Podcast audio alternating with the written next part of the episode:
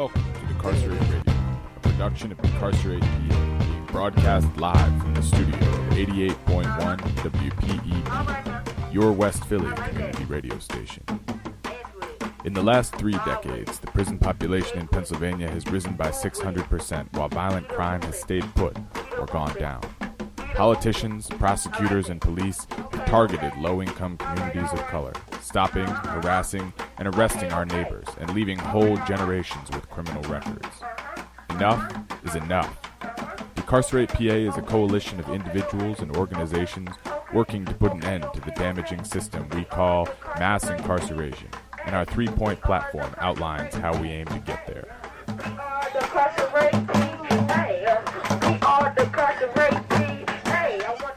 First, we say no new prison. That means canceling the $450 million construction at Graterford and passing a moratorium against future prison projects. New prisons waste our resources and help cause the future they claim to prepare for. The 19 new prisons built in the last 33 years haven't made us safer, they've just allowed us to continue in the wrong direction. Second, we call for decarceration itself. That means reversing the policies of mass incarceration and reducing the prison population. We can't stop building prisons and keep the failed laws and policies that filled them to begin with. Mandatory minimums must go. Everyone should be eligible for parole. People with substance abuse problems should get treatment, not jail time. Mass incarceration is a product of bad laws, and we need to change them. Finally, we understand that the real problems in our communities can't be ignored. That's why the third point of our platform calls for community reinvestment. We want the money being wasted on prisons to be reinvested in schools, healthcare, social services, job training classes, and addiction treatment programs. These are the things that actually make our community safer, and it's time we made them our priority.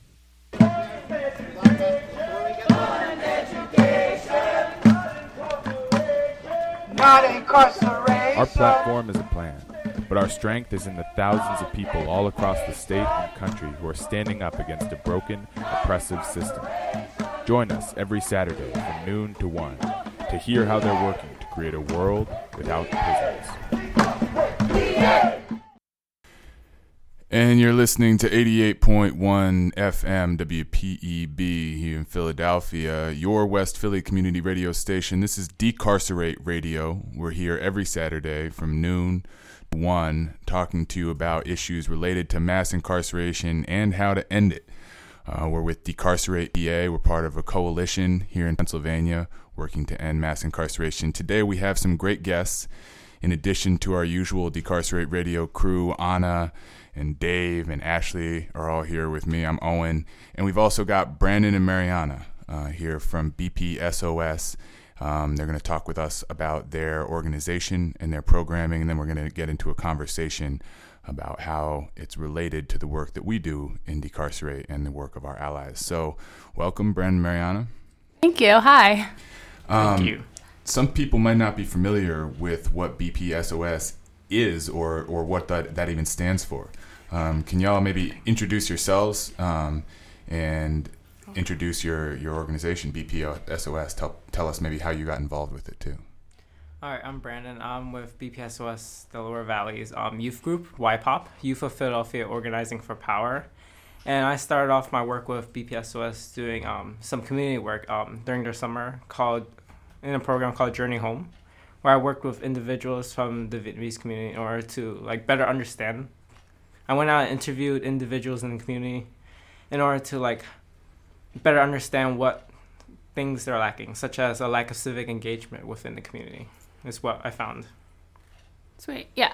I'm Marianna, and um, well, BPSOS stands for Boat People SOS. And I started with BPSOS during the summer of my senior year of high school, actually.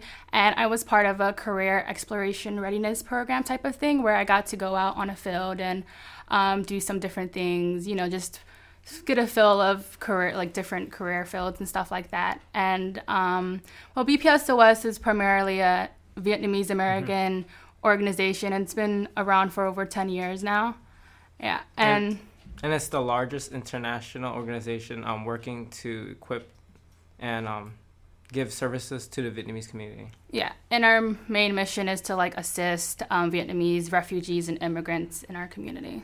Mm-hmm. Can, can I ask you, how do you guys uh, hear from this organization and how do you join? Yeah. Uh, for me, I've heard my this organization from my sister, who heard it from her friends. Yeah, I actually heard about BPSOS through a different organization, um, and then I pretty much just they told me a little bit about it and what they're doing and how it's like helping the Asian American community, and I was really interested in that, so I um, joined that. Yeah. So BPSOS, it's you said you're in the BPSOS Delaware Valley chapter. This is a national organization or an international organization. You said. Um, it's the largest international organization working with the Vietnamese community. Yeah, but BPSOS is a Mhm. national. hmm yeah. Yes. Okay. And and when you say working with, I mean, you described uh, volunteering to go out and talk with people about what kind of um, things they were lacking in their communities or what Mhm. kind of resources they needed. What are some of the programs that y'all do other than than just ask people about what they need? and what what else do you do? Um, for us, we're in YPOP, Youth of Philadelphia Organizing for Power, and we primarily try to equip high schoolers now with um, things that schools cannot provide for them, like college and career readiness. hmm Yeah, and um, other things BPSOS does is like we do health promotion. We give um, English um, Well, lessons they give and English- but they give English, English lessons and all that. And we also have like um, a physical therapy gym and um, basically trying to get like the Vietnamese community involved um, in everything going on. And we also try to equip high schoolers with leadership skills, in, um, interpersonal and intrapersonal skills as well. And I guess a variety of different skills related to work. Does BPSOS mostly work with youth, or is that just the program that you're part of? Um, it's just the program that we're part of. They also have, um, I believe, another sector where they work with other individuals who are older. I believe.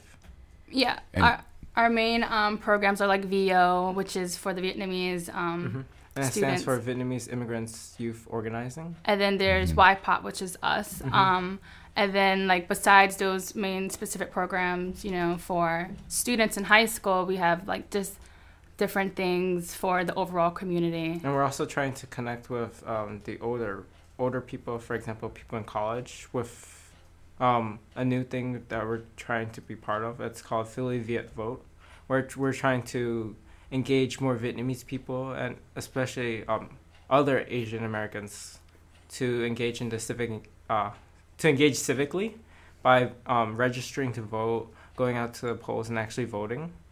Yeah, because like um, in Philadelphia, the Asian American percentage of voters is only like one percent. So our goal is to try to get Asian Americans more involved in um, our government and everything because it all affects us overall.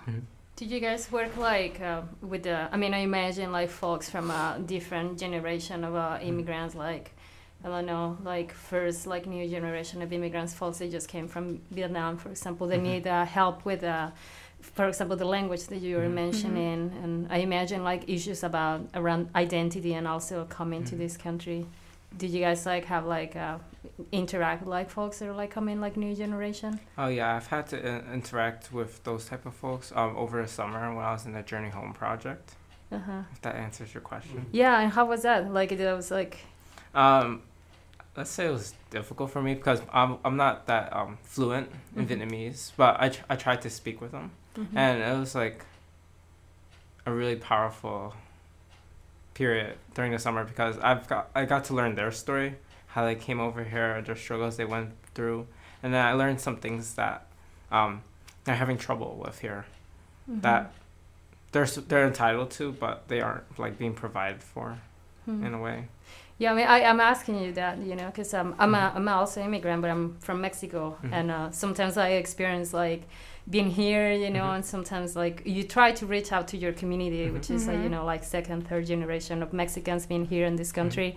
And there's like huge difference. And sometimes like people be like, well, like, oh, they're like all, you know, the same, you know, they're like, should like, you know, understand each other. But there's a lot of issues actually around identity and how um, you know, we experience our identity and how it's changing and how that, like, being in this country, like, that's sometimes challenging for those folks that are coming just, uh, and they're new, you know, they're like in a different you know culture and context and issues about language and Mhm. and issues around deportation also that you're all mentioning. Um, i mean i don't know if that's like something that is also scary around the community.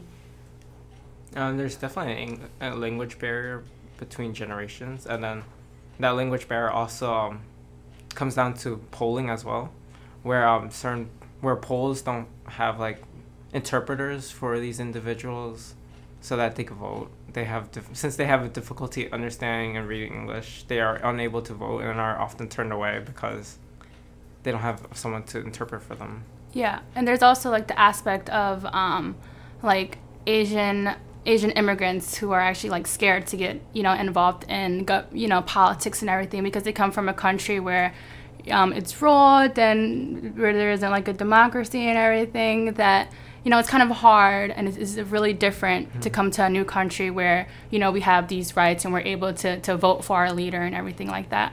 So that's our goal again, you know, to try to get them to reach out and show them that, mm-hmm. you know, their vote does count and that, you know, they do matter. Mm-hmm. And that was part of the after school program that you guys were working on Mm-hmm. Yeah. uh-huh.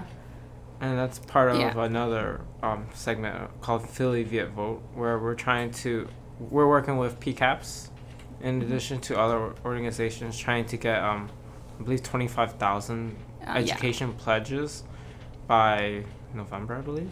And we're, tr- well, our goal is we're trying to get at least 100 more registered voters, even though that doesn't seem like much, since there's like, I believe, roughly 14 to 16,000 Vietnamese immigrants.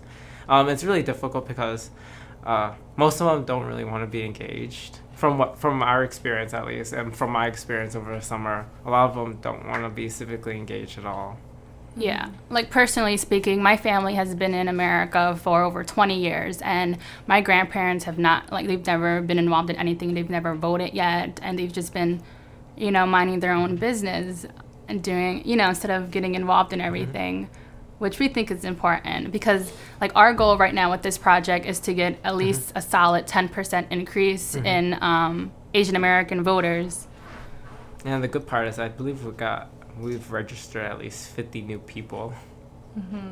So that was a really good number, even though we found a lot of rejections when we, during our tabling sessions across um, different, I guess, supermarkets or areas where there's a lot of the Asian community. so like around like center city and philadelphia where you were like Yeah, we've done canvassing, um, Center City, Chinatown, and South Philly. Um, and even though we get rejected, I think it's still fun because um, a lot of people don't know what's going on with the whole budget cut crisis and how it's gonna like affect our overall society and stuff like that. So when we go up to them, to complete strangers, and tell them about, it, they're like, "Oh, really?" Um, and there's stuff that people don't know about and don't, you know, honestly probably don't care about, and so they're ignorant to everything. So um, it's you know I, I like the experience of canvassing and going up to people and telling them about everything because no one really knows what you know our governor is doing and how these budget cuts have are really affecting our education. Yeah, it sounds like uh, some of the things that you said YPOP was providing for people are the types of pr- services and programs in schools that we would ideally be providing to everyone. I mean, those are things that we want our youth to be getting the kind of leadership experience or the kind of uh, counseling that'll allow them to make informed choices about their future. And those are the types of things that are being slashed from education budgets all over the state, and definitely here in Philadelphia, though. Um, how did y'all get involved with with that issue specifically as um, as a, as a focus for civic engagement? I mean, it seems like you're that's something that's obviously directly affecting you right now. Um, but but did you did you choose that just organically from this is this is something that we know about personally that we're here to talk to you about, or was that a priority of the organization beforehand? Talking about education budget cuts. Um, in BPSOS, um, educating the next generation and um, constantly equipping them with skills to that will help them in the future is, is was already an important aspect. So going into this, um, I guess, t- topic or area was like something that we were really passionate about, something that we really felt that our community needed, felt that we ourselves also needed. Yeah, So um, it was sort of something. I mean, this is our first year of YPOP. Why This is yeah. So um, it just sort of fit in with everything that's going on, and a lot of us are affected because we're all in high school. We're seniors, so um, you know whether it was in school and how we were doing rallies and stuff, it all just sort of clicked for us to continue with this whole education campaign with YPOP because it all affects us and something we're all passionate about.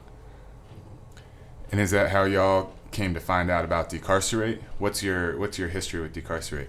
Oh yeah, that was how we found out about Decarcerate PA through YPOP. They held, um, I believe, a couple workshops, like maybe like three or four workshops with YPOP, and then that's how I, we've gotten um, to be part of, well, I guess connected to Decarcerate PA, even though um, the day we were supposed to have that session with Yeah, the- y'all were gonna come to the people's hearing. and then it got moved because of s- supposed snow day. And, the weather, I know. Yeah. and then and then that day was placed on a day I couldn't come. So we made a speech. Yeah. Me and Marianna created a speech that we're supposed Oh, supposed I to read. remember Ashley was trying to play that, and it was like, How- how did yeah, it go? we play that. Yeah, now I remember. Yeah. There were technical difficulties, but Mhm. it happened. Yeah. Yeah, and that for for Mhm. those who are just um, may not be familiar with some of Decarcerate's recent actions, that was the people's hearing that we held out in Harrisburg back in like, February. Um, we were holding a, a hearing in the rotunda of the Capitol, and we were doing it um, because the the Senate and the House Judiciary committees, who should be holding hearings to investigate the um, the flawed process around the construction of Phoenix 1 and 2, the two huge new state prisons outside of SCI Graterford, um, they were neglecting to hold hearings themselves. That's, you know, Representative Marsico and, and Senator Greenleaf, the Republican chairs of those committees, um, despite our, our the information that we gave them, um, showing them how necessary it was to hold these hearings and all and showing them this material that we uncovered through right to know requests that um, exposed a lot of the the, the flawed um, process behind it and just the, the the outright lies and misstatements of the Department of Corrections, which justified this 450 million dollar construction project um, that the state you know can't afford right now and shouldn't be building anyway um, at a time when the prison population is finally finally uh, declining. It showed how the how the DOC had had manipulated this data that, and and in some cases just ignored their own results. Um, we provided that material with a careful analysis to the the uh, to everybody, to all the members of the House and and Senate Judiciary committees, but um, they declined to hold hearings to investigate that, and instead we had to hold one ourselves.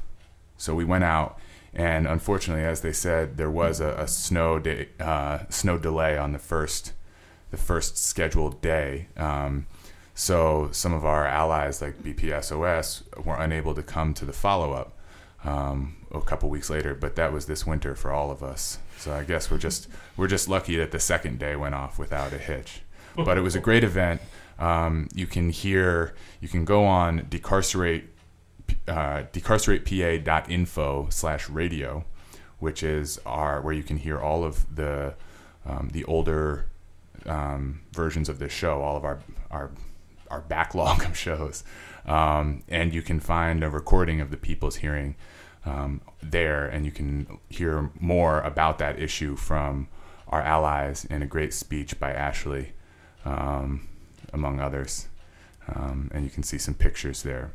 We're going to cut to some music, and we'll be right back to talk a little bit more with BPSOS and get to some more questions um, about these budget cuts, about how we're divesting from our education system at a critical time, about how we are investing in deportation and detention, and the ways in which um, those systems are parallel and very closely connected with mass incarceration on a state and national level. You're listening to Decarcerate Radio on 88.1 FM WPEB in Philadelphia. It's it's called Fire. It's by Fred Ho, who's a he he passed away this last week, and he's he's done he's done a lot specifically in this last year for uh, Russell Maroon Shoats, um, helping kickstart a campaign for his uh, release from solitary confinement. Um, song's called Fire.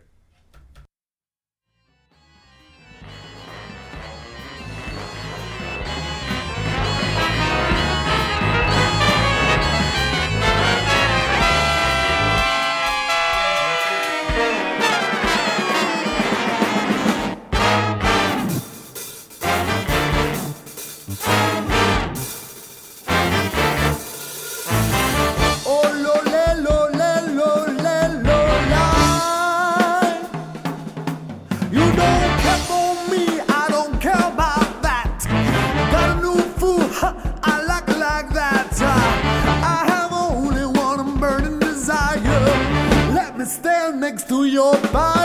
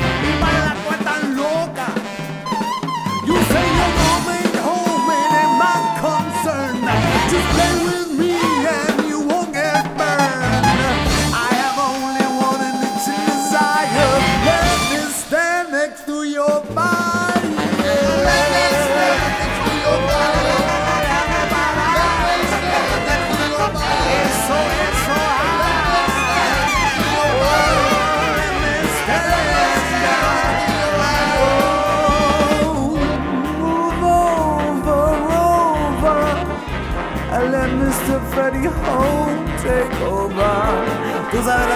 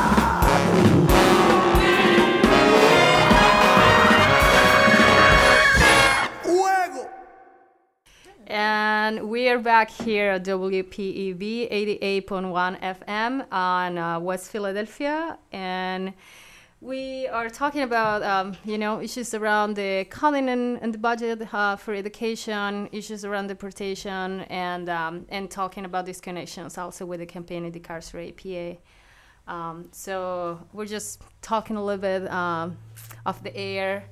Uh, we're talking a little bit about the work that One Love has been doing in Philadelphia, and um, um, you know, um, specifically around uh, fighting issues of deportation in the Cambodian community. And one of the things that we're just commenting off the air is uh, the last week. Um, um, this campaign, the One Love, Juntos, New Sanctuary Movement, and many other organizations in Philadelphia were part of it. There was a, a coalition of organizations. Um, they won this huge campaign that they were hosting where um, they were asking uh, Mayor Nutter to um, to stop uh, honoring ICE detentions, which is pretty much the collaboration between police and, and immigration. So when somebody, um, especially you know, they were using a lot of uh, ra- ra- racial profiling and stopping people that look like immigrants, you know, because their their ethnicity. They were being detained uh, by police because you know sometimes some traffic um, issue or something, you know, um, how you call it, like traffic. Uh, Traffic stop. Yeah traffic stop or something. Um, and and then immediately when they were being stopped um, uh, police um, you know judging by the ethnicity of that person was checking on their status with immigration and and sometimes holding this person under detention until ICE could come and be like oh yeah this person you know needs to be deported or is going to be put in, uh, in detention. So this is part of a, a bigger program uh, called Secure Communities that supposedly is trying to um, take the people, you know, um, that, that has no documents in this community and in, in this country. And that was a huge, huge issue. Um, and I think uh, one of the things, you know, that we've been advocating is um, you know, and trying to create awareness and how these programs, what they're doing is really separating our, our family, separating our community. When a person gets detained and take taken away from this community where they belong, sometimes these people uh, has been in this country for way longer, sometimes you know, than than in in their um, country of origin. So sometimes they don't even have the language of the country of origin anymore. Um, so this was an, a huge issue. So we're just talking about that, you know, this was a huge win uh, that happened this this week, which um, you know it's like amazing, you know, effort and work that all these people put behind this campaign. So I was wondering, and we were just having this conversation with uh, Marianna around the, you know, what's your personal um, opinion or experience around issues and of deportation in, in, in your community? Um, well, I'm Cambodian, so I, am pretty familiar with everything going on, and I live in a pretty um, populated Cambodian area in South Philadelphia. And um, I've known families and men who were deported from their families and have been living here for most of their lives since they were um, kids. And they came to school here, they have jobs here, they have families here. But because of like a minor thing that they did, they were arrested. Some even cases from like months before um, you know, they get arrested and deported. And that's, it's really scary because, um, like my uncle and my dad um, have been arrested before for minor cases.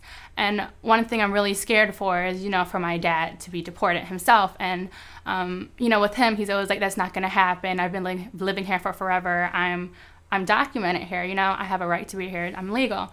But, um, you know, with everything going on, anything can happen, I think. And that's what I'm really scared for. And like with him personally, um, he's Cambodian and he's been pulled over because he said that the cop said that he looked like he was Mexican and that he was, um, you know, illegal. And they took his license and like scribbled all over it. And um, like my dad, he doesn't really care, but that's really, it's really messed up and racist, I think, for you to assume something like that. So, you know, this whole thing connects with everything going on with Decarcerate Philadelphia and um, even in like the Cambodian um, community with education too. A lot of the Cambodian um, Cambodians don't, you know, a lot of them do drop out of school. A lot of them are, um, you know, part of violent things or gangs and things like that. So, um, you know, a lot of us are being deported, and our um, community is decreasing in Philadelphia. Yeah, it seems like it's it's part of a an effort to link up um, y- these categories of, of, of race and criminality and saying that anybody who looks like this might be illegal and anybody who's illegal is a criminal and all illegal criminals need to be deported. And then just sort of saying those things over and over again in close enough succession that it all becomes one category of you know these people look like this they are illegal they are undocumented and they are criminals. And saying it all sort of together if you say it fast enough and you say it over and over again people will start to believe you and people will start to to for you know to to conflate those to combine them into one one thing. I mean it's telling that um you know that you could be pulled over because you looked mexican. Like that's that's the um like Mexican has already been deemed illegal and criminal.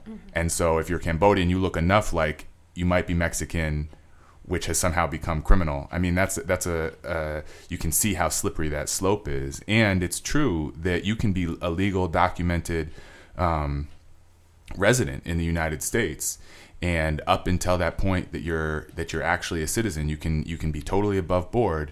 Um, you catch a case and you can be deported, even though you're you know uh, you've been here, you're a legal resident, you've got all of your paperwork in order um, deportation is, is still an option, and and that's a huge threat to hold over people because that's a you know that's a that's that's a life sentence away from from your family and your community there.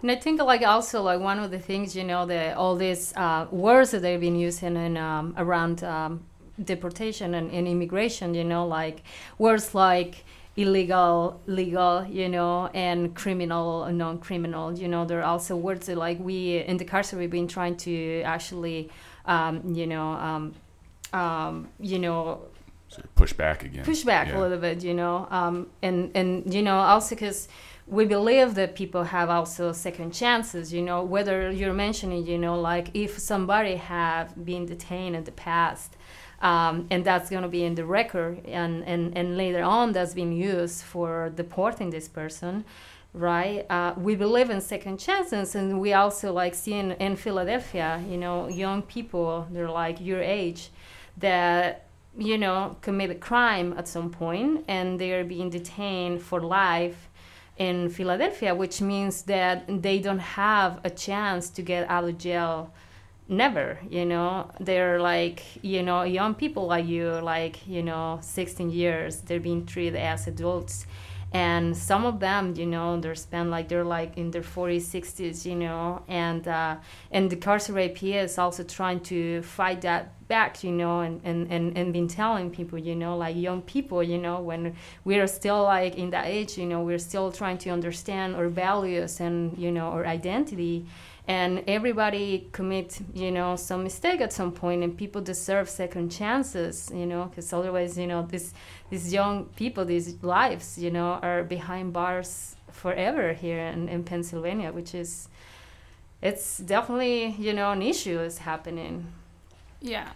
And and to sort of add on to what you were saying anna um, about uh, like the, the sort of distinctions between like illegal and legal and different things things like that that um that the state has been trying to make. Um, the mayor was also originally trying to, to make the distinction between um, violent and nonviolent um, you know, crimes that, that people had supposedly committed um, with regard to these ICE holds. And so his original um, executive order was going to end ICE holds for nonviolent crimes, which was you know most of uh, most of the ICE holds. Um, but New Sanctuary Movement and One Love and Junto said that that you know wasn't good enough and that that, that ice holds for anyone were still you know an additional form of punishment over uh, incarceration that, that these people had already um, had already experienced and so you know that's when the mayor finally relented and, and now we have one of the most progressive policies that um, that also ends ice holds for these quote violent offenses right ice holds take effect after any kind of um, you know uh, of holding order um, is finished. So the the what an ice hold allows them to do is to hold you past whenever they are legally allowed to hold you. So if if you're being held in jail pre pre trial or if you're getting out after a 30 year sentence, the ice hold allows them to keep you longer than they would otherwise legally be able to keep you and specifically for the purpose of initiating deportation and, and detention proceedings.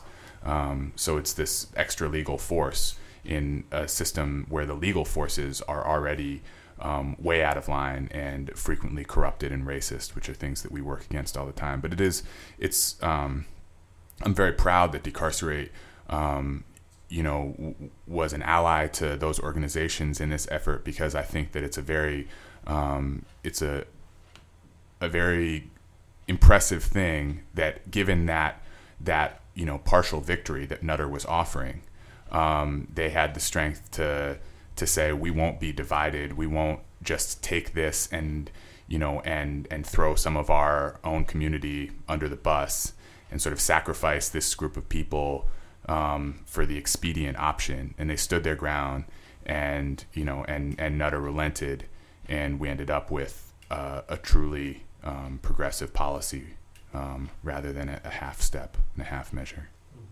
So I'm, I'm like wondering, you know, like all these issues like around detention, you know, deportation and uh, and you know criminalization and like you know these policies that keep uh, young people behind bars. Like, uh, are like your uh, I don't know your how do you experience that? You know, like being a young um, young person, you know, here, you know, under all this, you know, that you're mentioning, they're cutting the budget, you know, for your education, you know, this is this is the America that you're living in. So like, I'm like wondering how do you guys experience all that? How do it affect you, or if it even affect you? I'll go. Okay, so um, I think it affects me a lot because in my neighborhood, the kids that I grew up with, um, a lot of them did end up booked. A lot of them did end up in juvie. And um, coming out of these places, there aren't a lot of resources to help them get back on track with everything. And you know, once you're once you're a criminal, you're sort of like like a repeat offender because there's nothing out there that sort of helps you get back on track with everything. I think, and you know, even with the whole education budget cuts and stuff, there aren't programs out there to help these kids with it. And they a lot of them do end up going back and do end up causing more crimes and things like that. And yes you can blame it on them but at the same time um, we live in america. We should get second chances and we should be provided resources to help us you know better ourselves and to change i think. Um, yeah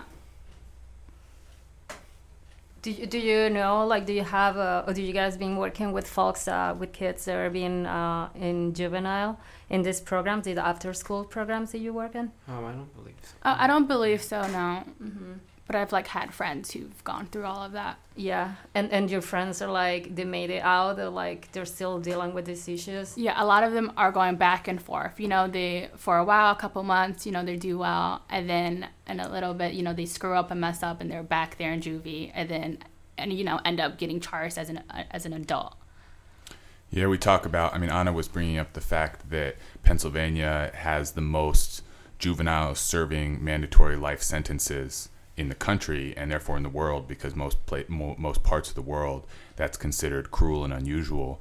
And that was just struck down by the Supreme Court. We got a very reactionary um, result in Pennsylvania, where despite the fact that it was ruled ma- that mandatory life without parole was was ruled unconstitutional. Um, the Supreme Court of Pennsylvania declined to make that retroactive, so all the people serving those sentences um, still have to finish them if they're done with their appeals. And they passed the, they passed through um, the amendment to the to the sentencing laws that made um, that, that that's pretty close to the same thing um, that makes it very likely that juveniles will still get life. But you're talking about a more insidious, sort of quiet form of life sentence where you mess up once, you don't get sentenced for life, but you get denied the basic resources um, and to, to succeed in life, making it extremely likely, you know, given given these lack of options, um, that you'll be in and out of the system, um, and have that stigma of being, you know, being a criminal for life. I mean, at the very least, because people are, you know, ha- have that kind of racist reaction to you. Um, but then literally, you know, not being able to, to, to get basic social services for the rest of your life because of things that you did as a young person. Yeah, exactly. Like a lot of these kids um, did drop out of high school, so you know their whole education is pretty much done from there on. And even like we had um, we had speakers from Decarcerate um, PA a couple of days ago speaking about you know their experience with everything and how and how even um, in juvie they don't even have you know they're required to have lessons in school there, correct? Um, but the only they hardly ever get it, and you know they're not provided with any any educational things there. And they're like stuck in a cell for pretty much 23 hours a day which is crazy because they're still young and they still need to be educated they still need to be taught you know basic lessons and stuff like that but you know they're treated as adults and um, that's not that's not right i don't think Yeah, we've got this. This brings us to a couple of um, of things we wanted to air today. Uh, the first is uh, a this is part of our voice, our recurring voices from the inside um, segment, and and where we either read statements or air clips of people who are currently incarcerated or formerly incarcerated um, in Pennsylvania and around the world. And we've got a clip today um, from an ally of Decarcerates, um, Shakaboona, um, and it's it deals with some of these topics about um, about juveniles and life imprisonment. Numbers don't lie. By Kerry Shakaboona Marshall. Pennsylvania don't care about the human rights of children. There, I've said it. Many people are fearful of making such a straightforward yet truthful statement, but the numbers don't lie. Pennsylvania has 540 children serving life without parole prison sentences. Pennsylvania has the most children serving life without parole in the nation and in the world. In Pennsylvania, about 70% of children serving life without parole prison terms are African American and 10% are Latino. In Pennsylvania, of the 540 children serving life without parole prison terms, about 350 are from the city of Philadelphia. In Pennsylvania, life without parole is a mandatory prison sentence for first and second degree murder offenses.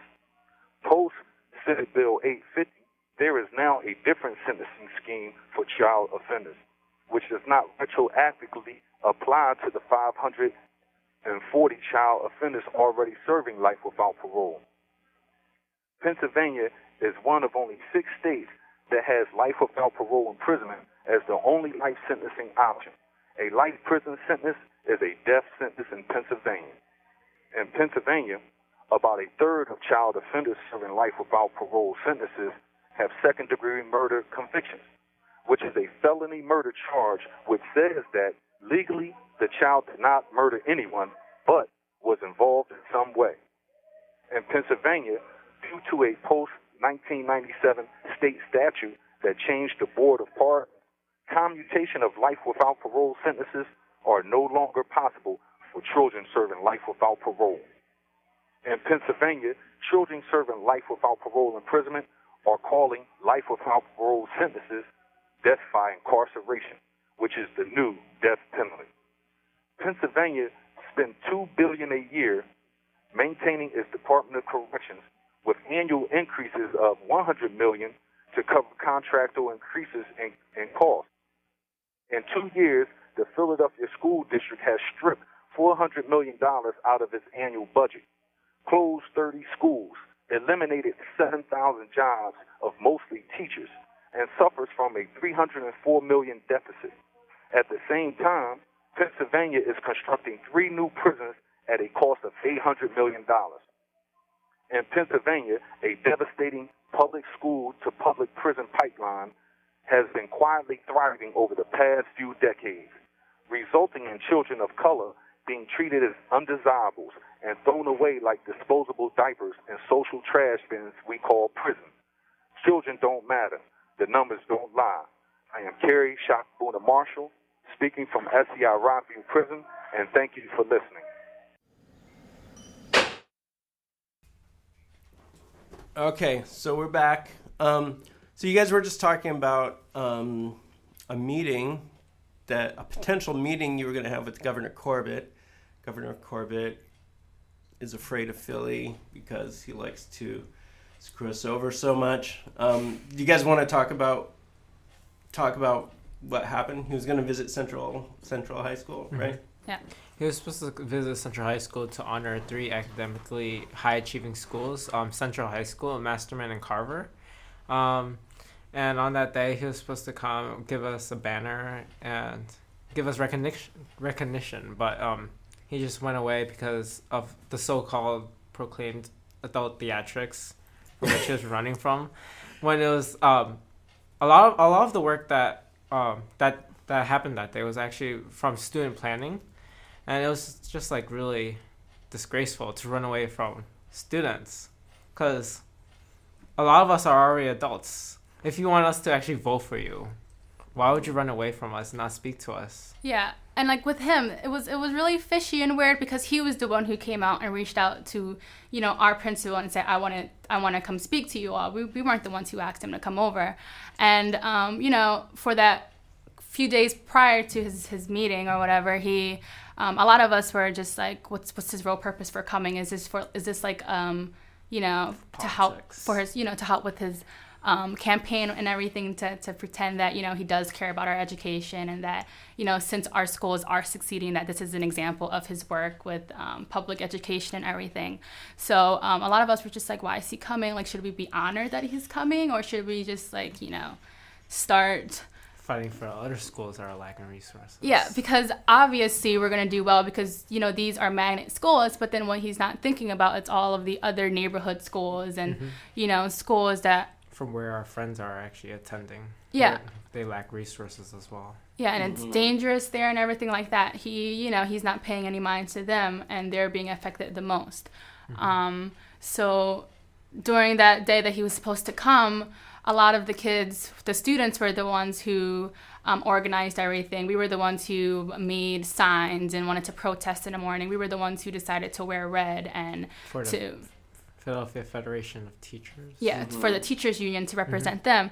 We were the ones who organized everything, and for him to to ditch us to then say that you know the adults were the ones who were doing this and.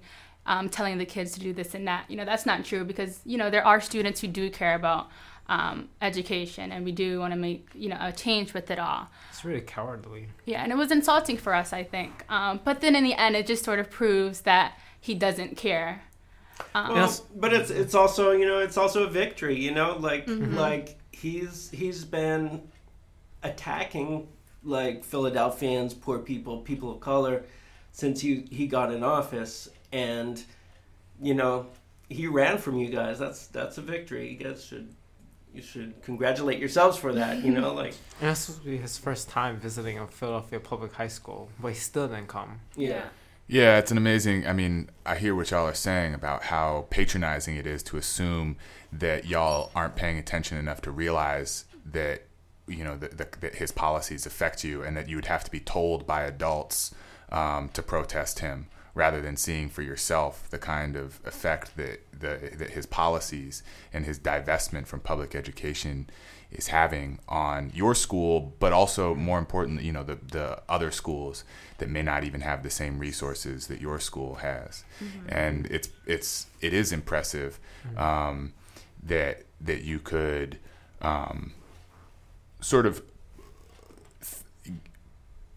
let him know that his policies you know have real effects and that he can't just he can't do that kind of thing to your community and then expect um, the happy photo op at the end of the day he doesn't get the kind of um, he doesn't get to, to rewrite the story come election year um, to pretend like he's a big champion of public education i mean the, the school reform commission controls the whole um, Philly school system, and that's a state. You know, he's appointing the people on the state there, so he has, if he wants direct control over the system, and he wants to divest from it and slash it, to, you know, its budget to ribbons, um, then he has to take responsibility for that, and he doesn't get to have his cake and eat it too. Yeah, and it was funny that day because we were, um, a lot of us watched um, his his interview with everything, how he went to the hotel instead, and we watched it in class, and you know his reasoning and explanation for everything, and we even like um, looked at his Twitter account and the tweets that he sent out, and how he changed his um, his like background picture to him with minority children, um, little kids in school, and we're just like, uh, okay, is this day, maybe. yeah for a day like so you do care about um you know students in philadelphia by, by putting a picture on twitter and by sending out these tweets and everything and um, yeah, we were just like on it. We gave him nicknames like Governor Corbett and a bunch of other things like that. Probably some that we can't air on the radio. Yeah, you pretty know? yeah. That's that's that's pretty brave. I mean, I think uh, like you know, like part of what you were saying, you know, like what you all doing, it's um, you know, like creating this leadership. You know, there is like conscious about what's happening around, you know, your city. You know, and how all these cuts in education are affecting you. You know, and like who's a who's responsible for this. You know, I think that that's that's that's really really brave. Um, I was like curious uh, if you can talk a little bit more actually about these after school programs that you're doing. Um, also, we're trying.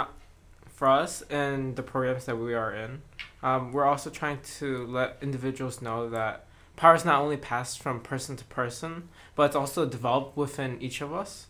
So if we develop all our own powers within us and then all collaborate, that becomes a really powerful force in what happens to us, what happens to our um, our future kids, our peers, and like the socioeconomic and education landscape that really affects all all of us.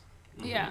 And like at YPOP, we do a bunch of workshops and things where we do like identity, um, you know, a lot of things with um, knowing yourself and everything, and do a lot of things like LGBTQ and just um, giving each other knowledge about everything. And we do like all of that. It's my- it's my favorite part because a lot of the th- a lot of these things I didn't know about, I didn't really care about, but um, because like YPOP provides it all, it's sort of opened up my mind more, and I'm like more open minded towards everything.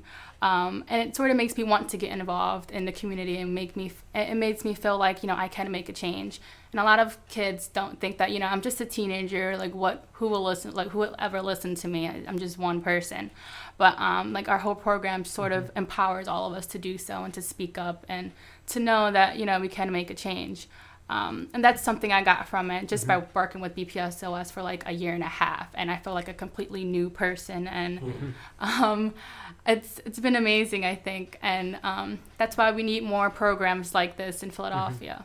How can people look y'all up and get involved? I mean, if they both want to know about you, maybe some people out there want to give you money. I don't know, um, but maybe you know other um, youth want to be involved, or um, people might be interested in some of those other programs uh, involving civic engagement or or uh, or older folks. The Philadelphia BPSOS um, branch is located at 6th and Washington. Um, I believe 600 uh, Suite 18U 18E UE or something like that. Yeah, and you can just Google us. Um, Google BPSOS, BPSOS hyphen Delaware Valley, and um, Yeah, the um, all- and then we have like Facebook pages too, Mm-hmm. so you can always check us out on there. we also have a Youth Philadelphia Organizing for Power Power Facebook page. Yeah, so I, look at just like look it up on internet, and I'm pretty sure you will find us. You can find us. And, and and do you use Twitter? Oh, Twitter. So I don't think Um, we've used Twitter. I mean, We I use mainly personally use Facebook. Twitter, but but, but um, not the organization. yeah, I, I- we Bar- need to get into that. But our organization definitely uses Facebook a lot. Yeah, everything's on Facebook. Awesome. And I have like one one question also. One more question. Um, last year, well, I believe I can remember it was last year or this year. Um, we're asking folks. We have this campaign that was leading to the march. Uh, the last year when we were asking people, you know, if you could, you know, use all the money that they're using for building new prisons, um, you know, and um, for keeping going all this like you know machinery of mass incarceration, if you could use all that money um, in your community, what you will be building, or for what you will be using all that money? Yeah, we called it the Instead of Prison project. So, um, what would you build instead of prison? And it can be a you know something concrete that you'd build, mm-hmm. Mm-hmm. um, or just what kind of service would you provide? What would you want that money doing positively in your community? Uh, one of our points on the Decarcerate platform is community reinvestment. Mm-hmm. It's no new prisons, decarceration, and community reinvestment. So if we stop the prison construction, if we bring people home so we're not spending $35,000 a year to keep them locked in cages, what do we want to spend that on in our communities to make them safer, happier, stronger communities? For me personally, um, I work at the Free of uh, Free Library of Philadelphia, and I've worked with individuals uh, similar to my peers. Um, often they will come to a point in life where like they feel a certain emotion and they're not really sure why, and they don't know how to really um, use those emotions to like help them in life, and then they often make rash, bad decisions. So if I were to reinvest that money, I would invest into like a program that develops like their emotional intelligence them mm-hmm. understanding these emotions how did they come upon these emotions how can they use these emotions to like use it as a driving force to what they're able to do what their potential is because everyone has potential. It's just how you use it. Yeah, like mentoring programs and stuff like mm-hmm. that. And also, like for me, like just basic recreational centers and more safer playgrounds because, like again, I live in South Philadelphia and we don't have safe playgrounds and places where you know parents can send their their children and after school programs and like a place where they can stay off the streets, but instead you know use their time on better things that can better themselves. And uh, whether it's educational or fun or even like sports or something you know getting kids um, an alternative to, to violence and gangs and drugs um, and for them to build like interpersonal skills for which they could actually um, interact with other people like active listening actively giving them um, constructive feedback um, yeah that's what they need i think. And it's basically just like adult support and to know that you know they have others they have a community to help them. Like for us in YPOP, we have um, a career mentorship pipeline, and for which we're men- um, we're paired with a mentor from like various institutions. Like um, one of our one of the mentors is like we have um, like dentists and like people who work with and universities, um, teachers, um, and they've definitely provided us with a lot of support upon um, like our transition from high school to college, and that has been really helpful. yeah to sort of just like have like an adult figure Mm-hmm. that you can look up to i think And that's so such an incredible juxtaposition against the image of the school to prison pipeline, which is what so many of our youth are being funneled into um, all across the city all the time. So yeah, construct a different pipeline. That's what we need. that's what we need to do with, with that money. Um, Dave's going to read a couple of upcoming events for us here that are part of the celebration of life, which is an event um, inspired by Mumia's 60th birthday. Am I correct? Mm-hmm. Yeah, but um, but touching on some of the other um, um, key issues of liberation here, and there's some great events coming up in this upcoming week. So you want to tell them about it, Dave? Yeah, so um, for people who don't know about Mumia Abu Jamal, he's a um, he's a political prisoner. He's he's been held in prison since the '80s, accused of of killing an officer. He had a like a, a, a terrible trial. Um, a lot of the a lot of the witnesses were coerced by the police, and um, a lot of them have recanted. Um, and he's been denied a new trial um, throughout this whole process, and kind of given given a legal runaround. And there's a lot, you know, there's a lot in Philly, especially more than probably most places around the world. There's, um, you know, there's there's like a, a police and right wing organizing effort to to deliberately uh, spread misinformation about his case. But um, April 24th is his birthday, so uh, the friends and family of Mumia Abu Jamal are planning a celebration of life. Um, he recently got off of, you know, Mumia recently uh, got off of uh, death row, which was essentially solitary confinement, and and um, made it into general general population for the first time in like uh, what is it a, a couple decades now, um, something like that.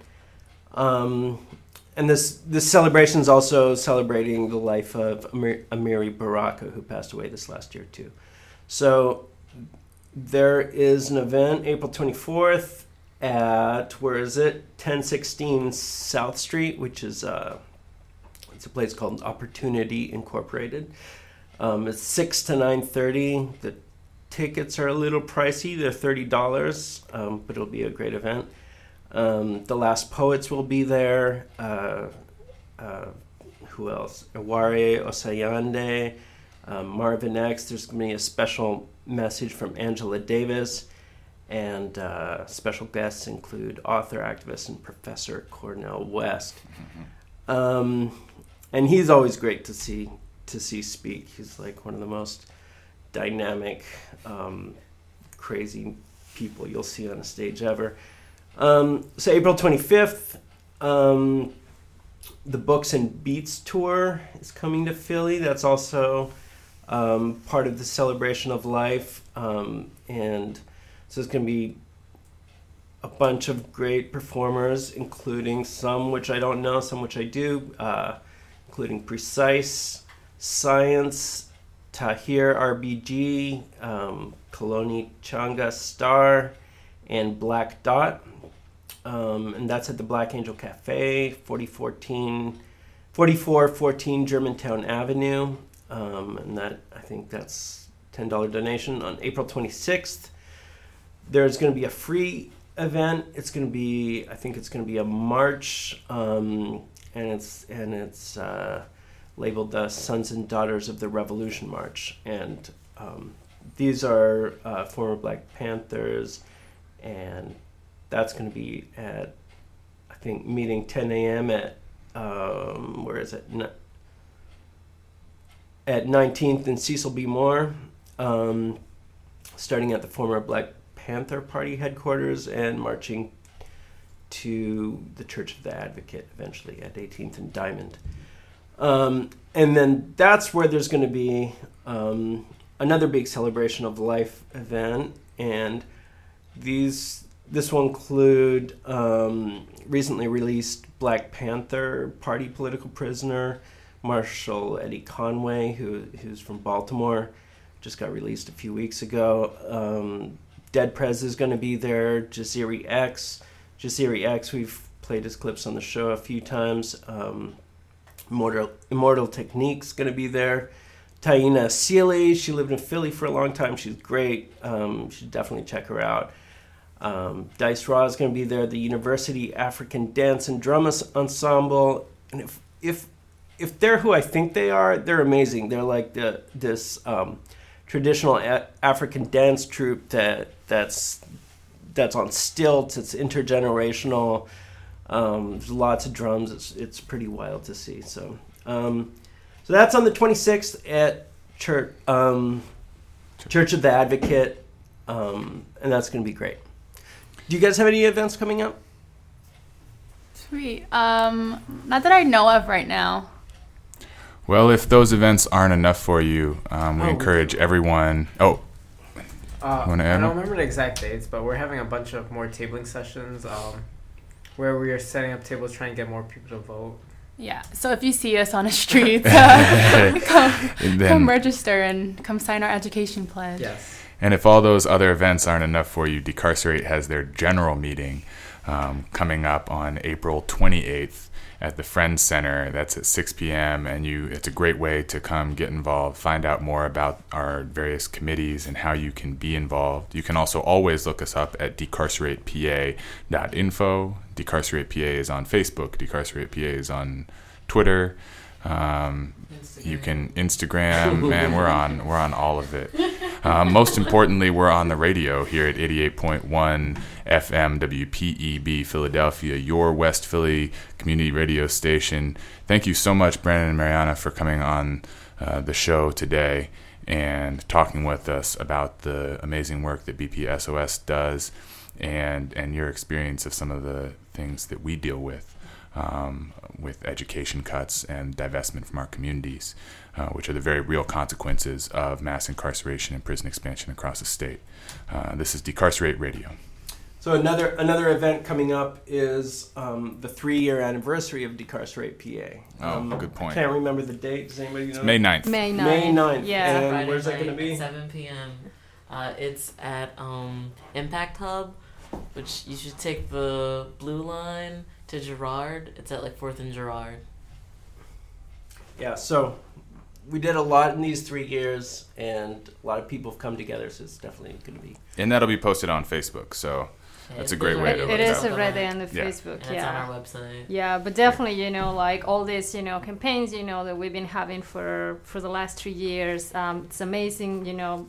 Uh, I don't know, like work with um, One Love, New Sanctuary Movement, like all these victories. I think that you know all these coalitions have been having, you know, are you know exactly part of working together. So we're like really, really happy and enthusiastic, and like we want to celebrate in the same way that you're, you know, mentioning. We need to be looking and doing work together uh, to be fighting, you know, all these, you know, things that are we're we're we're living in this city in Philadelphia. Mm-hmm. So Well, thank you all, and uh, tune in next Saturday. And I guess that we're gonna close in with a song that Dave will play. this is Rebel Diaz, Never a Prisoner. Thank you all.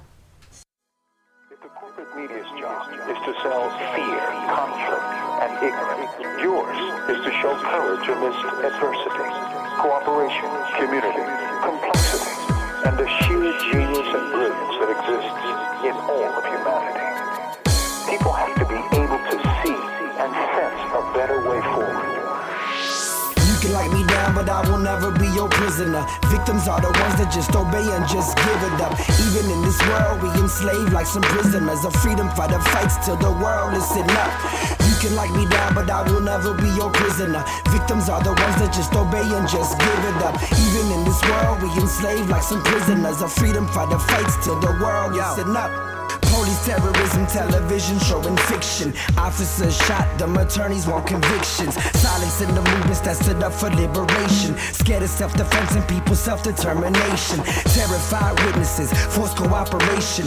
30 long years behind the walls of these racists. Hero to the youth and everyone for revolution. We need a million Mumias on the streets as a solution. Take over the media to the stories of the people. Decolonize the streets till the cops are illegal. The world is my cell and ain't nobody come and visit me. Went to their schools, but they ain't teaching us the history. Live from death row, and I hope the world is hearing this. Malcolm in my dreams, and Fidel making appearances. Salvador Allende was about popular unity. Freedom from Mumia, Abu Jamal, and my community. You can lock me down, but I will never be your prisoner. Victims are the ones that just obey and just give it up. Even in this world, we enslaved like some prisoners. A freedom fighter fights to the world. Listen up, yeah. You can lock me down, but I will never be your prisoner. Victims are the ones that just obey and just give it up. Even in this world, we enslaved like some prisoners. A freedom fighter fights to the world. Listen up, hear the screams of the people. Millions for Mumia. We marched in 97, no fear, we still here. Years later, more hearings, more appeals. They still trying to have an innocent man killed or locked up in a cage for the rest of his days to suppress the power of putting a pen to a page. In the age of information, really informing us, despite incarceration of people's journalists. Voice of the voiceless can't never be silenced, exposing the injustice of systemic state violence. They lying, they steal, they rob, they kill. Yet we the ones targeted and thrown in jail. 30 years plus in chains and cuffs. Now what we gon' do? Get on that bus to Philadelphia, heed the call. Free them all and leave a thought for Mumia or Boo Jamal. Y'all, you can lock me down, but I will never be your prisoner. Victims are the ones that just obey and just give it up. Even in this world, we enslaved like some prisoners. A freedom fighter fights to the world. Listen up, yeah. You can lock me down, but I will never be your prisoner. Victims are the ones that just obey and just give it up. Even in this world, we enslaved like some prisoners. A freedom fighter fights to the world. Listen up, yeah. Let us become that which we revere and remember. Let us be abolitionists, strengthened by the positive contribution of our ancestors, black and white. Let us struggle to make progress. Let us build the movement by making it blacker, more Latino, and more working class. Let us understand that social movements change history.